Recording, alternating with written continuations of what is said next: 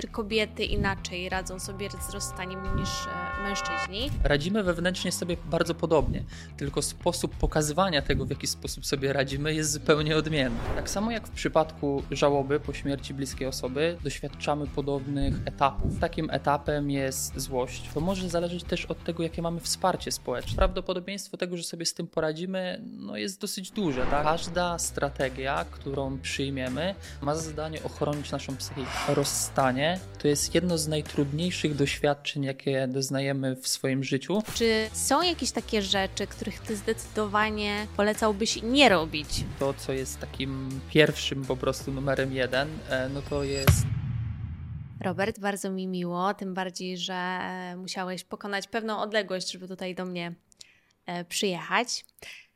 Dzisiaj będziemy rozmawiać o rozstaniach, rozwodach, ale głównie o rozstaniach.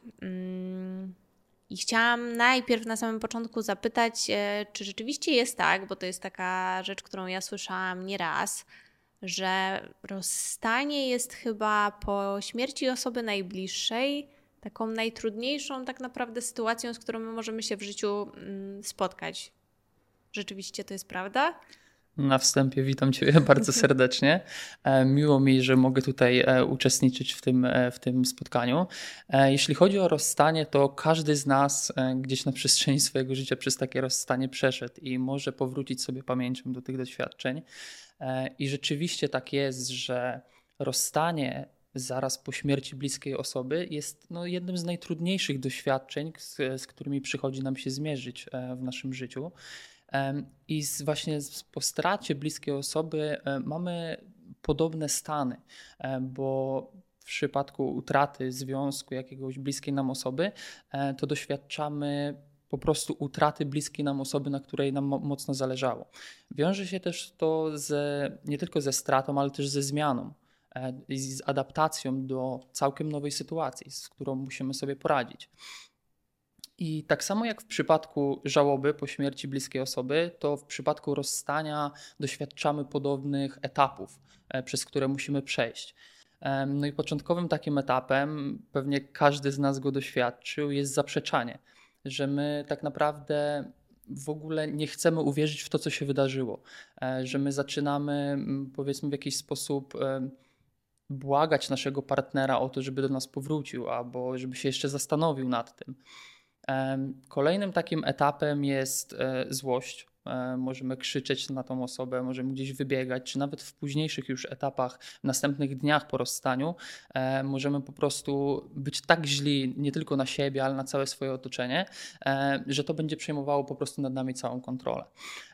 Później możemy popadać też w jakieś negocjacje, typu gdzieś tam wydzwaniać do tego partnera, obiecywać jakąś zmianę, próbować w jakiś sposób powrócić do tej swojej strefy komfortu, która została naruszona. Później jest taki okres depresyjny, gdzie tak mniej więcej powoli zaczynamy się godzić z tą sytuacją i to czas, jaki jest, jest bardzo różny e, i jest to indywidualne dla każdej osoby. No i na końcu następuje akceptacja i w przypadku żałoby po śmierci bliskiej osoby te etapy są bardzo podobne. Nie są one jednoznaczne, ale są podobne i to, co też warto podkreślić, to, to jest to, że w przypadku um, utraty jakiegoś związku czy utraty jakiejś relacji, e, to niekoniecznie te wszystkie etapy muszą występować w takiej kolejności. One mogą się na siebie nakładać, one mogą, jedne mogą występować bardziej intensywnie, drugie mniej. Wszystko to zależy tak naprawdę od, od naszego indywidualnego zaangażowania w ten związek.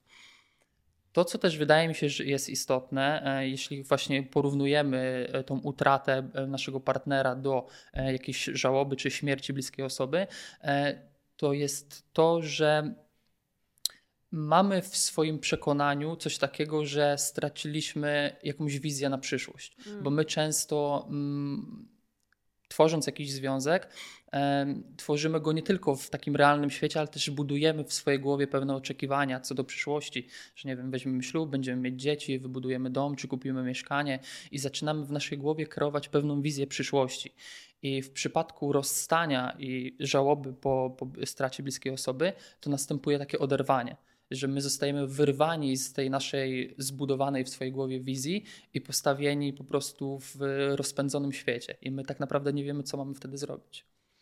No tak, bo w sumie to, co powiedziałeś na początku, że to nie jest tylko kwestia tego, że, że tracimy tą drugą osobę, ale też, że zmienia się nasze życie i otoczenie, no bo nie ukrywajmy, ze związkiem czy małżeństwem często się wiąże wspólne mieszkanie, e, wspólni znajomi. E, to są takie rzeczy, do których potem ciężko się od nowa przystosować, Mhm. bo my jako ludzie chyba lubimy tą taką strefę komfortu, która jest nam, nam znana. Em, powiedziałeś, że ciężko jest powiedzieć o tych okresach e, tak czasowo, e, gdzieś tam, jak się pojawił ten stan Mhm. depresyjny.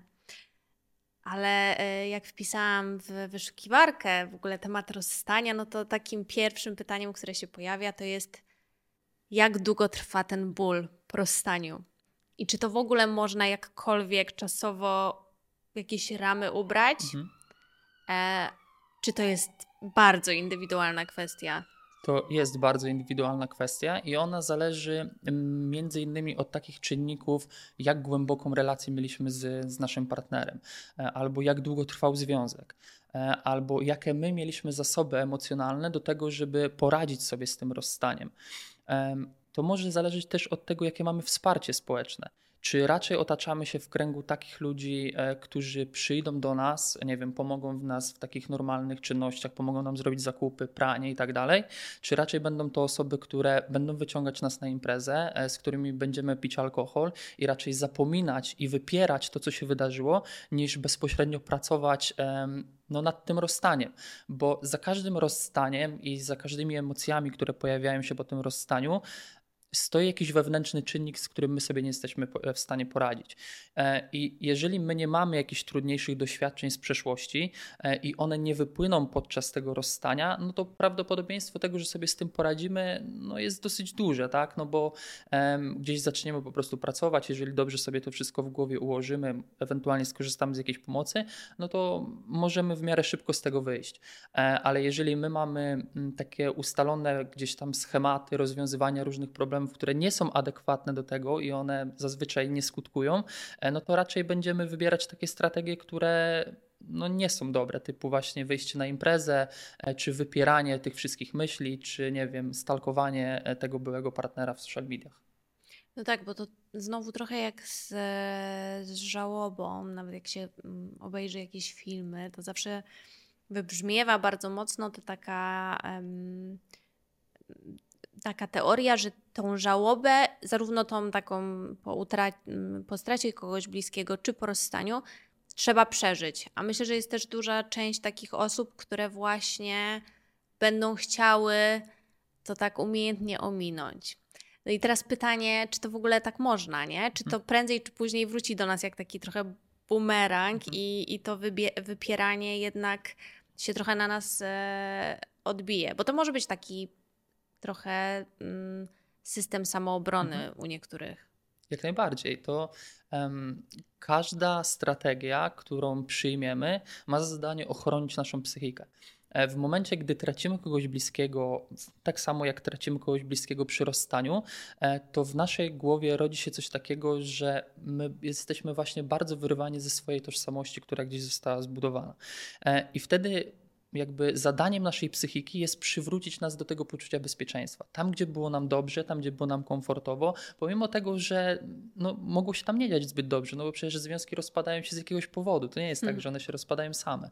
E, tylko, że w momencie, gdy e, my się rozstajemy, i jeszcze jesteśmy tą stroną, która zostaje porzucona, bo tutaj też trzeba rozróżnić dwie strony, czyli osoba, która w jakiś sposób decyduje się na rozstanie i osoba, która jest porzucana, no to ta osoba, która powiedzmy decyduje o rozstaniu, ona w pewnym stopniu jest do tego przygotowana, bo ona przez dni, tygodnie czy miesiące w swojej Mhm. głowie buduje obraz, co będzie się działo po tym rozstaniu.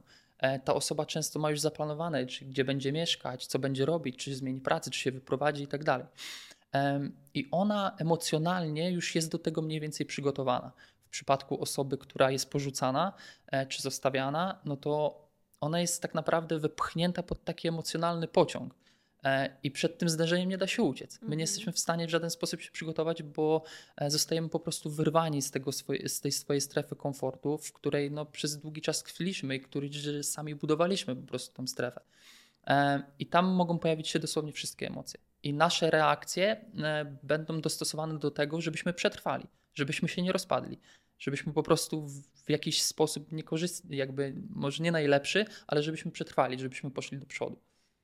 No tak, bo tak jak mówisz o tych różnych emocjach, e, ja się dawno z nikim nie rozstawałam, bo już 7 mhm. lat jestem w związku, a teraz już i małżeńskim związku, ale y, myślę, że też są różne emocje ze względu na to, że nie tylko dlatego, że straciliśmy tą y, drugą osobę, ale też często my się trochę zachowujemy przy takim rozstaniu mm, jak to powiedzieć, no czasami podejmujemy jakieś takie kroki, właśnie tak jak mówiłeś, próba, próba negocjacji, które koniec końców sprawiają, że my się czujemy jeszcze gorzej, nie? I się jeszcze czujemy winni, winne, że, że jeszcze próbujemy w jakikolwiek sposób tą osobę do nas przyciągnąć, która, która nie chce z nami być.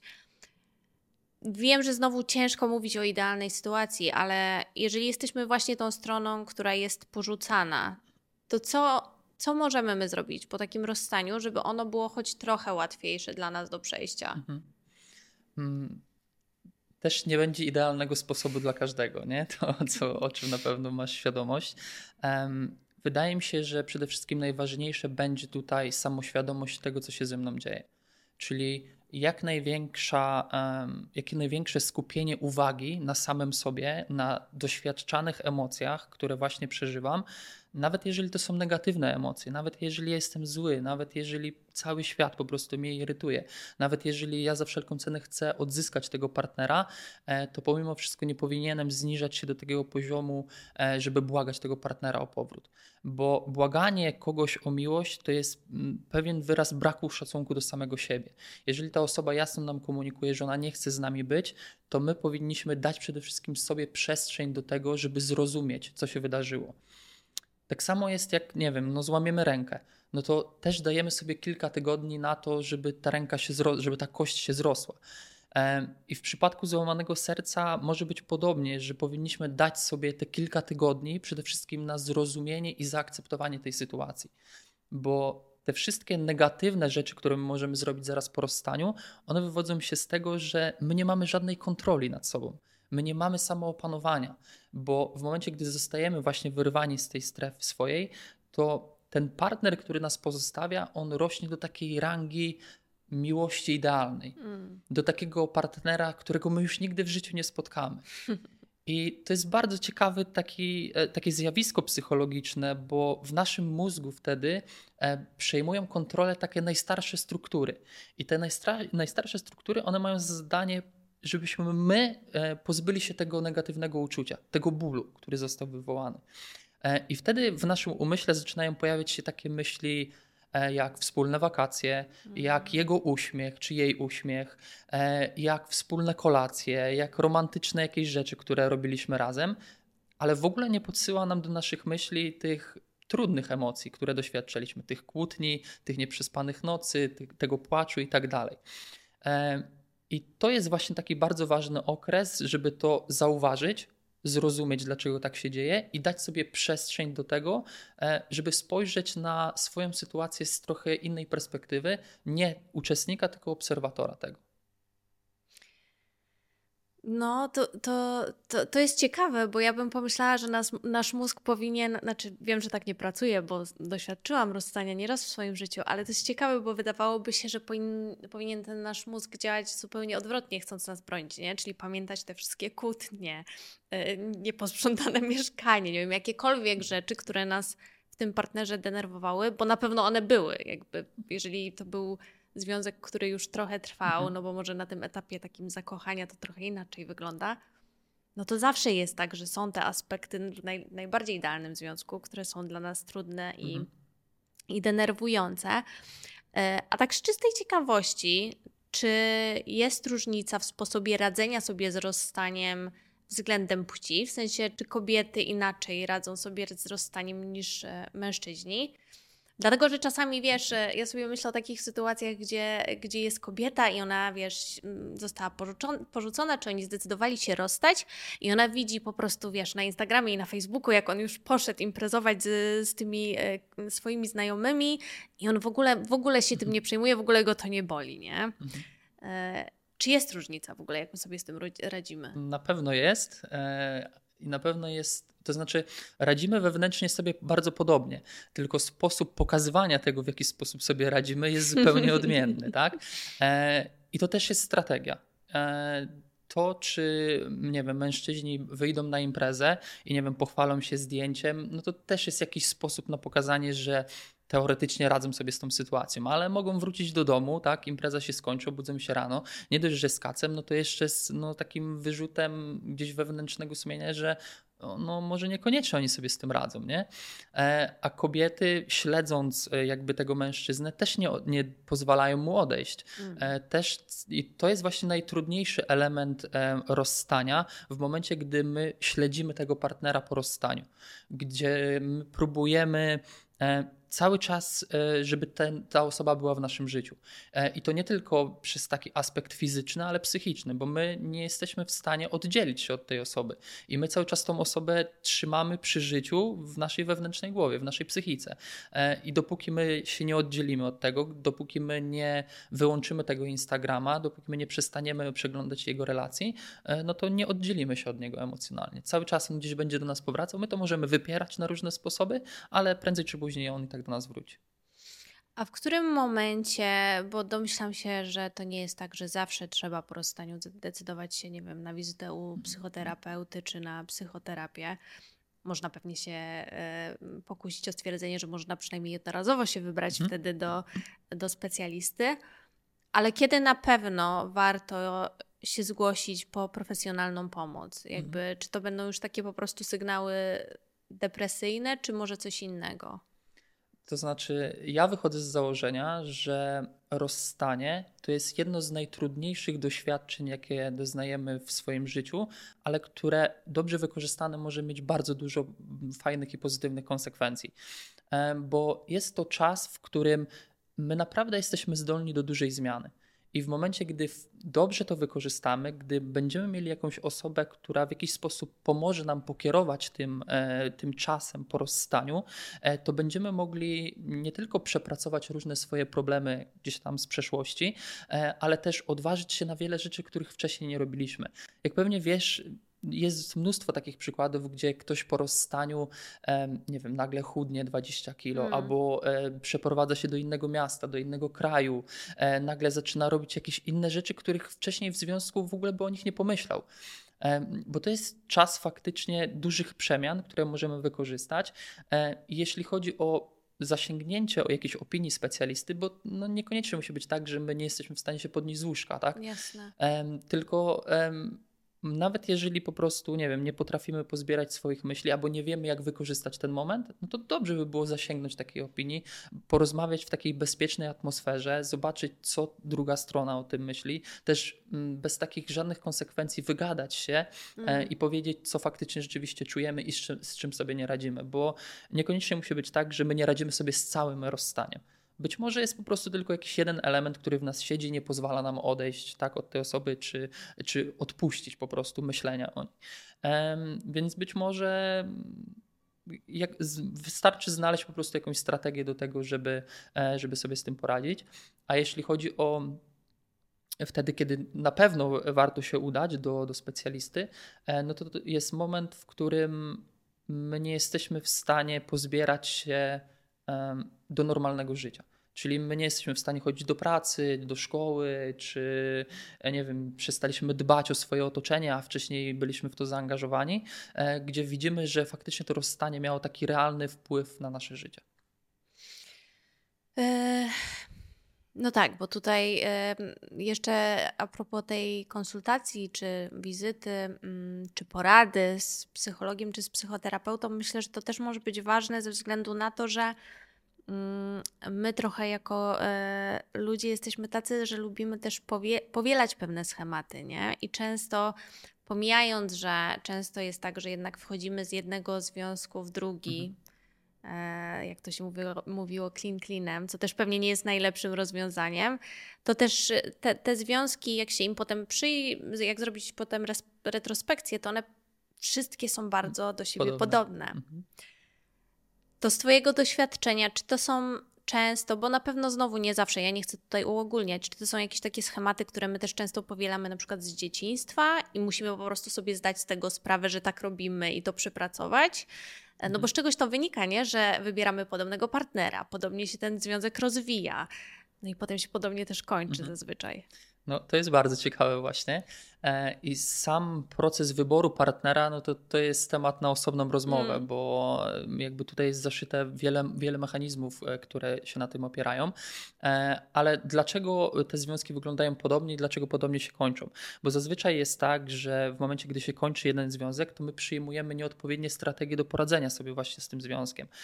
Bo jeżeli my faktycznie zaakceptujemy to odejście drugiej osoby, jeżeli my przepracujemy to, co się wydarzyło, jeżeli my zrozumiemy, jaki był powód tego, bo często może być tak, że tam też jest nasza wina, że to niekoniecznie było tak, że partner po prostu się znudził i odszedł, tylko my często jesteśmy zazdrośni, my często jesteśmy kontrolujący, my często, nie wiem, za dużo pracujemy, em, jakby nie zwracamy uwagi na tą osobę, z którą żyjemy, e, więc, więc być może mm, za tym rozstaniem stoi coś, z czym my powinniśmy się zmierzyć sami ze sobą. E, I w momencie, gdy przepracujemy, powiedzmy, jedno rozstanie, zrozumiemy wszystko, co, to, co się tam wydarzyło, to prawdopodobieństwo tego, że wejdziemy w drugi podobny taki, w drugą podobną taką relację, no będzie mniejsze, no bo będziemy mieli świadomość tego, co się wydarzyło. Będziemy też wiedzieć, jakie dane cechy miał ten partner, no bo przeanalizujemy sobie, tak, em, co, co tam się wydarzyło. E, Więc e, na pewno będzie łatwiej później znaleźć partnera bardziej odpowiedniego do nas. Albo też tak sobie myślę, nie wiem, czy byłeś kiedyś świadkiem takich e, sytuacji, że może, może być pewnie też tak, że jak pewne rzeczy przepracujemy ze sobą, to nawet może ten związek po pewnym czasie, który był, wrócić jak bumerang i on może się udać, nie? Bo jeżeli to była jakaś rzecz taka związana z nami, których my nie, nie przepracowaliśmy, to być może e, gdzieś tam też jeszcze jakaś e, nadzieja jest, e, nie, namaw- nie namawiając absolutnie Mhm. nikogo na to, żeby tutaj e, były jakieś powroty, bo, bo, bo ja jednak jestem tego zdania, że trzeba iść do przodu. Trudniejsza trochę jest sytuacja i nie chcę tego tematu jakoś tak bardzo poruszać, ale wiem, że te pytania się u mnie bardzo mocno Mhm. pojawiały na Instagramie. Trudniejsza jest sytuacja, kiedy mamy rozwód lub, lub rozstanie, bo to nie musi być rozwód, ale mamy, ale w grę wchodzą dzieci. I to już jest trudniejsze zarówno ze względu na pewnie poczucie winy w stosunku do dziecka, y, komunikację między rodzicami itd., itd. Jak najlepiej takie y, rozstanie w ogóle komunikować w stosunku właśnie do tego swojego Mhm. dziecka? Pewnie też zależy od tego, w jakim ono jest wieku, ale to zaraz Tak. powiesz. Faktycznie, jak pojawiają się dzieci, to ta sprawa e, trochę się komplikuje, bo tutaj już powinniśmy odsunąć to, w jaki sposób my się komunikujemy z partnerem, powinniśmy odsunąć wszystko to, co e, my myślimy i skupić się na dziecku. W taki sposób, żeby jak najlepiej przekazać mu tą komunikację, ale absolutnym podstawowym e, elementem jest to, że w- to będzie miało wpływ na dziecko w zależności od tego, jak my sobie z tym poradzimy. Jeżeli my jesteśmy na tyle otwarci do tego, żeby z tym partnerem jednak usiąść, żeby porozmawiać, żeby ustalić wspólne zasady, e, żeby mieć do siebie szacunek w komunikacji e, i my pokażemy temu dziecku, że my sobie faktycznie z tym radzimy, to to dziecko nie odczuje tak mocno tych negatywnych konsekwencji. E, Więc pierwszym punktem powinno być to, e, że to my sami w sobie przepracowujemy przede wszystkim e, to rozstanie. Wtedy współpracujemy z partnerem, jeśli chodzi o dostosowanie tego, czy dziecko będzie się musiało przeprowadzić, czy dziecko Mhm. będzie musiało się wyprowadzić, czy dziecko będzie musiało zmienić szkołę, w taki sposób, żeby był jasno skonkretyzowany plan, co się będzie działo z tym dzieckiem, e, co się będzie działo z rodziną, powiedzmy, po, e, po rozwodzie czy po rozstaniu.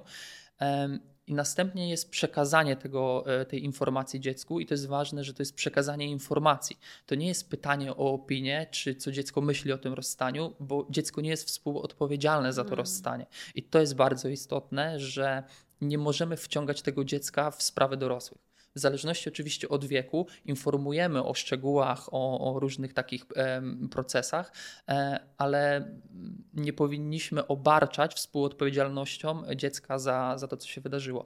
To jest bardzo kluczowy element w późniejszym jakby e, procesie radzenia sobie z tą sytuacją tego dziecka.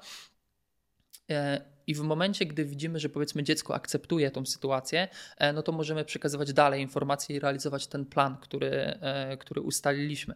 A jeżeli dziecko nie akceptuje tego, no to powinniśmy się wstrzymać, wycofać e, i raczej monitorować, dlaczego to dziecko tego nie akceptuje, co się wydarzyło, być może co, jak, że dlaczego my to źle przekazaliśmy. Mhm. No i po czasie powrócić do tego tematu. I ważne jest to, żeby realizować te punkty i założenia z tego planu, który wcześniej ustaliliśmy, bo nie może być takiej sytuacji, że my obiecujemy dziecku, że ono nie będzie musiało zmienić szkoły, a nagle się okazuje, że ono musi zmienić szkołę, albo że musi się przeprowadzić, albo że miało widywać się z ojcem czy tam z matką e, dwa razy w tygodniu, a widzi się tylko raz albo w ogóle.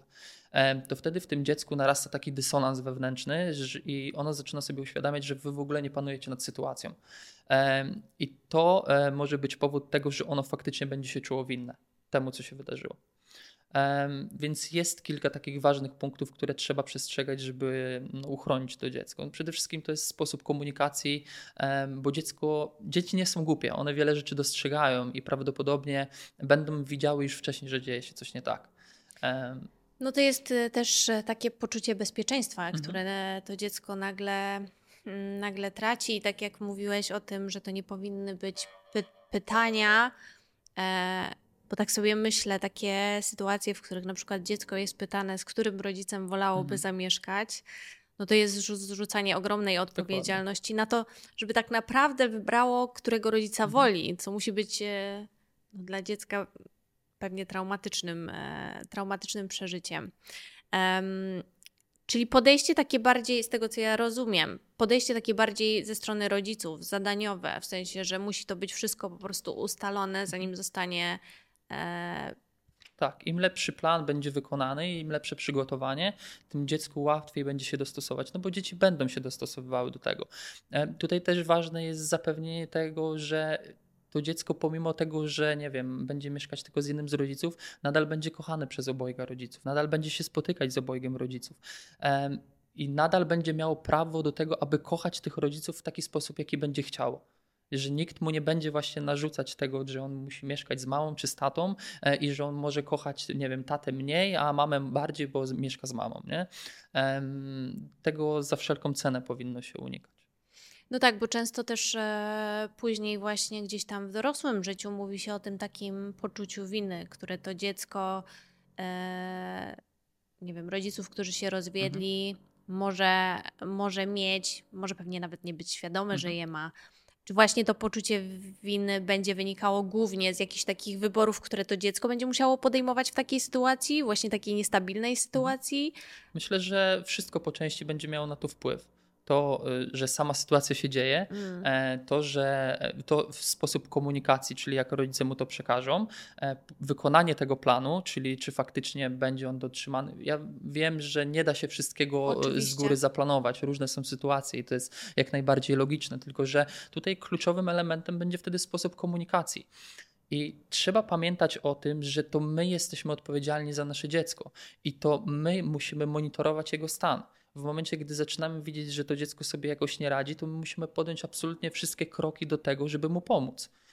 I tutaj mam na myśli, czy to terapie rodzinne, czy to jakieś indywidualne wsparcie, rozmowy. No, możliwości jest dużo, tylko my musimy to zacząć dostrzegać bo często my jesteśmy zamknięci w takim przypadku.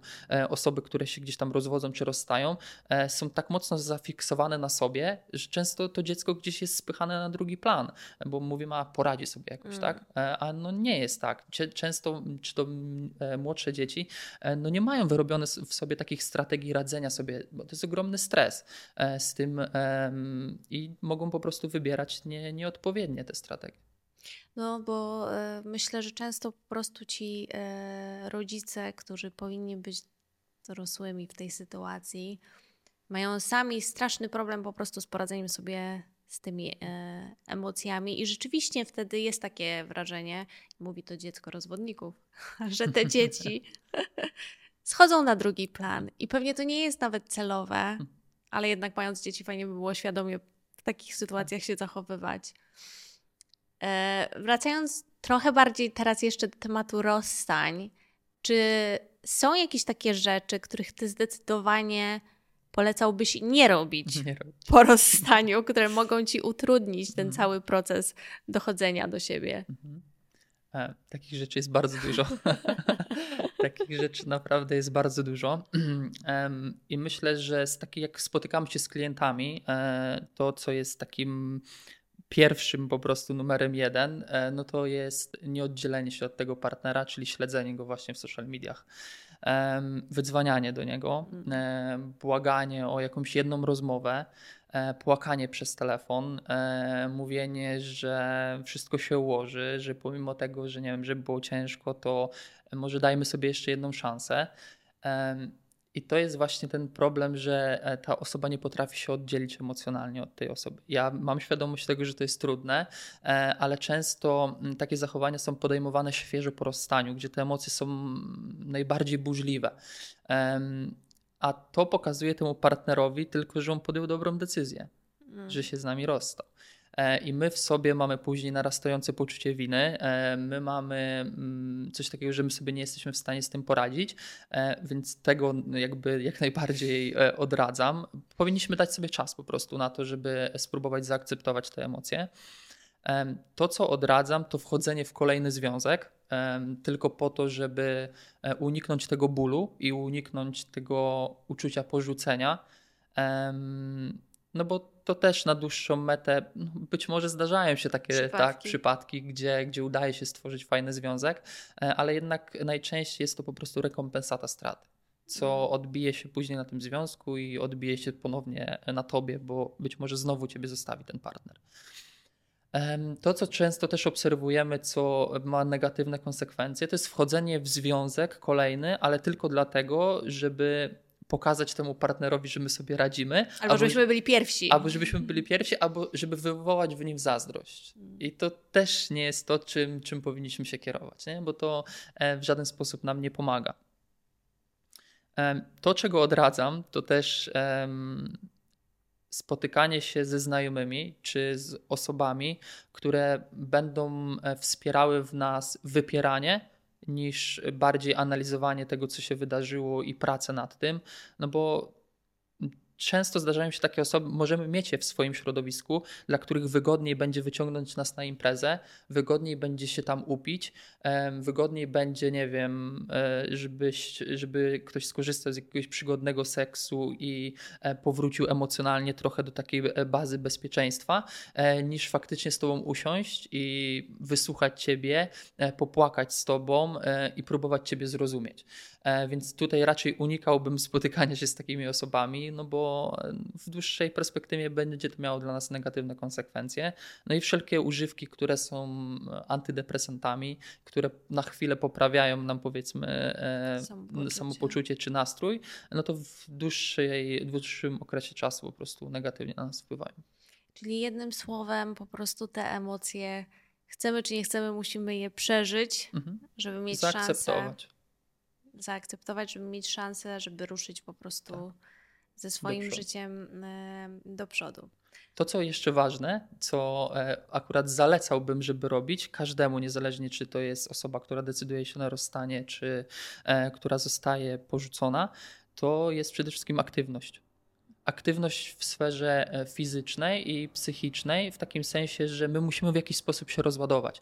I szczególnie po, mm, po rozstaniu, no to powinniśmy się skupić na tym, jeżeli nawet nie ćwiczymy, czy nie biegamy, czy tak dalej, żeby wyjść dwa albo trzy razy na spacer żeby po prostu w jakiś sposób uwolnić e, te, te zamknięte w nas emocje. Nie wiem, właśnie znajdźmy jakąś osobę, która nas wyciągnie na bieganie, czy pójdzie z nami na rower, na tenisa, na squasha, cokolwiek, bo ta aktywność fizyczna w początkowym fazie rozstania jest kluczowa. Ona nam pomoże. E, Po aktywności fizycznej możemy znaleźć sobie sposób na wylewanie swoich emocji, typu, nie wiem, pisanie listów do tego partnera e, byłego przez pierwsze kilka tam dni czy tygodni e, i wyrzucanie tych listów. Tylko, że w tych listach musi się znaleźć wszystko, bez, bez żadnej struktury, Filtrów. bez niczego. Mm. Tak, ja też ostatnio słyszałam, nie w kontekście rozstania, ale w kontekście depresji, ale stan może być Mhm. podobny. Taką dostałam wiadomość od pani, która się chciała podzielić swoim doświadczeniem, że jej ktoś powiedział, zapytał się jej a propos aktywności fizycznej, właśnie jak często wychodzi e, z domu Mhm. i powiedziała, że ona wychodzi raz dziennie po zakupy. I ta osoba, z którą wtedy rozmawiała, czy to była lekarka, czy psycholog, nie wiem, e, powiedziała, że to jeżeli ma pani cztery rzeczy do kupienia, to pani wyjdzie po każdą rzecz osobno Dokładnie, cztery dokładnie. razy dziennie. I tak sobie pomyślałam, że jest to jakiś rzeczywiście sposób na to, żeby gdzieś tam się zmusić do Mhm. tego, żeby jednak z tego domu wyjść, bo to jest tak łatwo Mhm. w takiej Zamknąć sytuacji się. się. Mhm. po prostu zamknąć. I wtedy się wkłada jeszcze bardziej w takie Dokładnie. błędne koło. Czy jest jeszcze coś takiego związanego z rozstaniem, rozwodem, mm, tą tematyką, co uważasz, że warto powiedzieć, o co ja się nie zapytałam? Ja wiem, że to jest bardzo rozległy Mhm. temat i można by pewnie go rozkładać na czynniki e, pierwsze, ale z takich Twoim zdaniem najbardziej Mhm. istotnych kwestii. Wydaje mi się, że niezależnie od tego, czy jesteśmy teraz w związku, czy nie mamy żadnego partnera, to ważne jest budowanie swojej tożsamości. Bo często jest tak, że jak wchodzimy w jakiś związek, to nagle jemy razem posiłki, razem ćwiczymy, razem oglądamy seriale, jeszcze razem pracujemy, jeżeli jak jest home office i tak dalej. E, I często z ja robi się my, e, i po dłuższym czasie może być coś takiego, że nie ma nas. Mm. Czyli my nie znamy siebie, nie wiemy tego, co lubimy robić, nie mamy swoich pasji, hobby, zainteresowań itd. E, Więc każdemu bym polecał, żeby skupiać się po części też na sobie, żeby mieć jakieś swoje indywidualne rzeczy, które robimy, swoje indywidualne pasje, hobby, e, żeby pomimo tego, że jesteśmy w związku, to też było przestrzeń na ja, na pracę nad sobą, a nie tylko na pracę nad związkiem. Żeby ten związek się rozwijał, ale żebyśmy my wewnętrznie też się rozwijali. Bo wtedy nawet w przypadku utraty partnera em, będziemy mieć bazę w środku w nas, do której będziemy mogli powrócić i na pewno ten wewnętrzny przyjaciel, z którym nawiążemy relację, e, pomoże nam przez tą trudną sytuację przejść. I tak, ja myślę, że to jest w ogóle e, idealne e, podsumowanie tej rozmowy i coś, o czym w sumie wcześniej nie wspomnieliśmy, co jest bardzo ważne. I przychodzi mi na myśl film z Julią Roberts, Uciekająca Panna Młoda, która z każdym partnerem jadła inny rodzaj jajek, a na koniec, na koniec musiała sama spróbować, jakie te jajka lubi. I to trochę tak jest, nie? Tak jest. że my się trochę też przystosowujemy. Ja nawet znam takie sytuacje, że ktoś nie lubił lodów, potem Mhm. nagle je lubił. I, I rzeczywiście to jest, to jest e, bardzo ważne, żeby po prostu mieć coś swojego, bez względu na to, co to jest tak Dokładnie. naprawdę. Bardzo Ci dziękuję za tą rozmowę. Mam nadzieję, że jeżeli ktoś przechodzi teraz przez rozstanie, to e, poczuje się chociaż na chwilę lepiej. Jeżeli nie przechodzi przez rozstanie, to będzie teraz miał motywację do tego, żeby e, zadbać o to swoje ja. Dziękuję bardzo za rozmowę. Dziękuję Ci bardzo.